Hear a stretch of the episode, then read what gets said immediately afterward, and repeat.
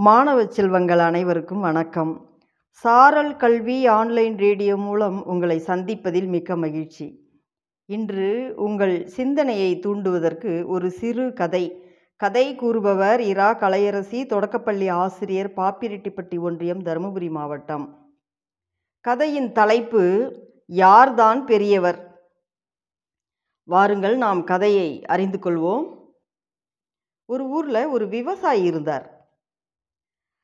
அவர் இயற்கையான உரங்களை எல்லாம் பயன்படுத்தி நல்ல விவசாயம் பார்த்துக்கிட்டு இருந்தார். தரமான நெல்லெல்லாம் அவர் பயிர் செஞ்சார். கிடைக்கக்கூடிய நெல்லை அரைச்சி அரிசியாக மாறின பிறகு அதை மக்களுக்கு வியாபாரம் பண்ணார். அந்த ஊரில் இருந்தவங்க அடுத்த ஊரில் இருக்கவங்க எல்லாரும் வந்து அந்த அரிசியை வாங்கிட்டு போவாங்க. ரொம்ப சந்தோஷமாக வாங்கிட்டு போவாங்க. அப்போ இந்த விவசாயி நினச்சாரு இந்த உலகத்தில் நாம தான் பெரியவங்க நம்மக்கிட்ட அரிசி வாங்கிட்டு போய் எத்தனையோ பேர் சாப்பிட்டு அவங்க பசியை ஆற்றிக்கிறாங்க அதனால் நாம தான் முதன்மையானவங்க நாம் தான் பெரியவங்க அப்படின்ட்டு நினச்சிட்டு இருக்கிறார். அதோடு மட்டும் இல்லாமல் ஊரில் அவர் எங்கெல்லாம் போகிறாரோ அங்கெல்லாம் சொல்லிப்பார் பெருமையாக நான் தான் ரொம்ப பெரியவன் இந்த ஊரில். இந்த உலகத்திலே நான் தான் பெரியவன். என்னால் எத்தனையோ பேர் பிழைக்கிறாங்க பசி ஆற்றி இருக்காங்க. அப்படின்ட்டு சொல்லிகிட்டு இருப்பார். ஒரு நாள் அந்த விவசாயியோட கலப்பை உடஞ்சி போயிடுது.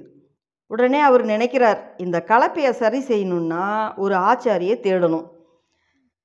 சரி புறப்பட்டு போகிறார் ஆச்சாரிக்கிட்ட அங்கே போயிட்டு என் கலப்பையை கொஞ்சம் சரி பண்ணி கொடுங்க அப்படின்ட்டு கேட்குறார் அப்போ அந்த ஆச்சாரி சொல்கிறாரு உலகத்திலேயே நீங்கள் தான் பெரியவங்கன்னு எல்லார்ட்டையும் சொல்லிக்கிட்டு திரிவீங்களே இப்போ என்னுடைய உதவி உங்களுக்கு எதுக்கு?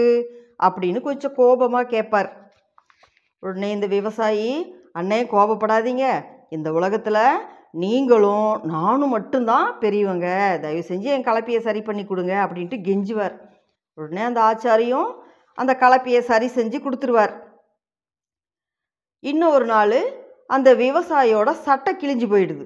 கிழிஞ்ச சட்டையை தைக்கிறதுக்கு யாரை தேடி போகணும்? தையற்காரரை தேடி போகணும் இல்லையா? அந்த தையற்காரர்கிட்ட போகிறார் அங்கே போயிட்டு இந்த என்னுடைய சட்டையை கொஞ்சம் தைச்சி கொடுங்க அப்படின்ட்டு கேட்பார். அப்போ அந்த தையற்காரர் சொல்கிறாரு இந்த உலகத்திலேயே நீங்கள் தான் பெரியவங்கன்னு ஊரெல்லாம் சொல்லிக்கிட்டு திரியிறீங்க. இப்போ என்னுடைய உதவி உங்களுக்கு எதுக்கு? அப்படின்ட்டு கேட்பார் அவர்கிட்டயே அப்படியே சொல்கிறார் விவசாயி கோபிச்சிக்காதீங்க. இந்த உலகத்தில் நீங்களும் நானும் தான் ரொம்ப பெரியவங்க. தயவு செஞ்சு என்னுடைய சட்டையை தைச்சி கொடுங்க அப்படின்ட்டு கேட்குறார் உடனே தையல்காரரும் சரி என்ன பண்ணுறது அப்படின்ட்டு தைச்சி கொடுத்துட்றார். சட்டையை வாங்கி எடுத்துக்கிட்டு வீட்டுக்கு வந்துடுறாரு விவசாயி. அப்புறம் கொஞ்ச நாளில் அந்த ஊரில் நிறைய மழை வந்துடுது. நிறைய மழை வந்ததுனால விவசாயியோட வீடு ஒழுகுது. அப்போ யாரை தேடி போகணும்?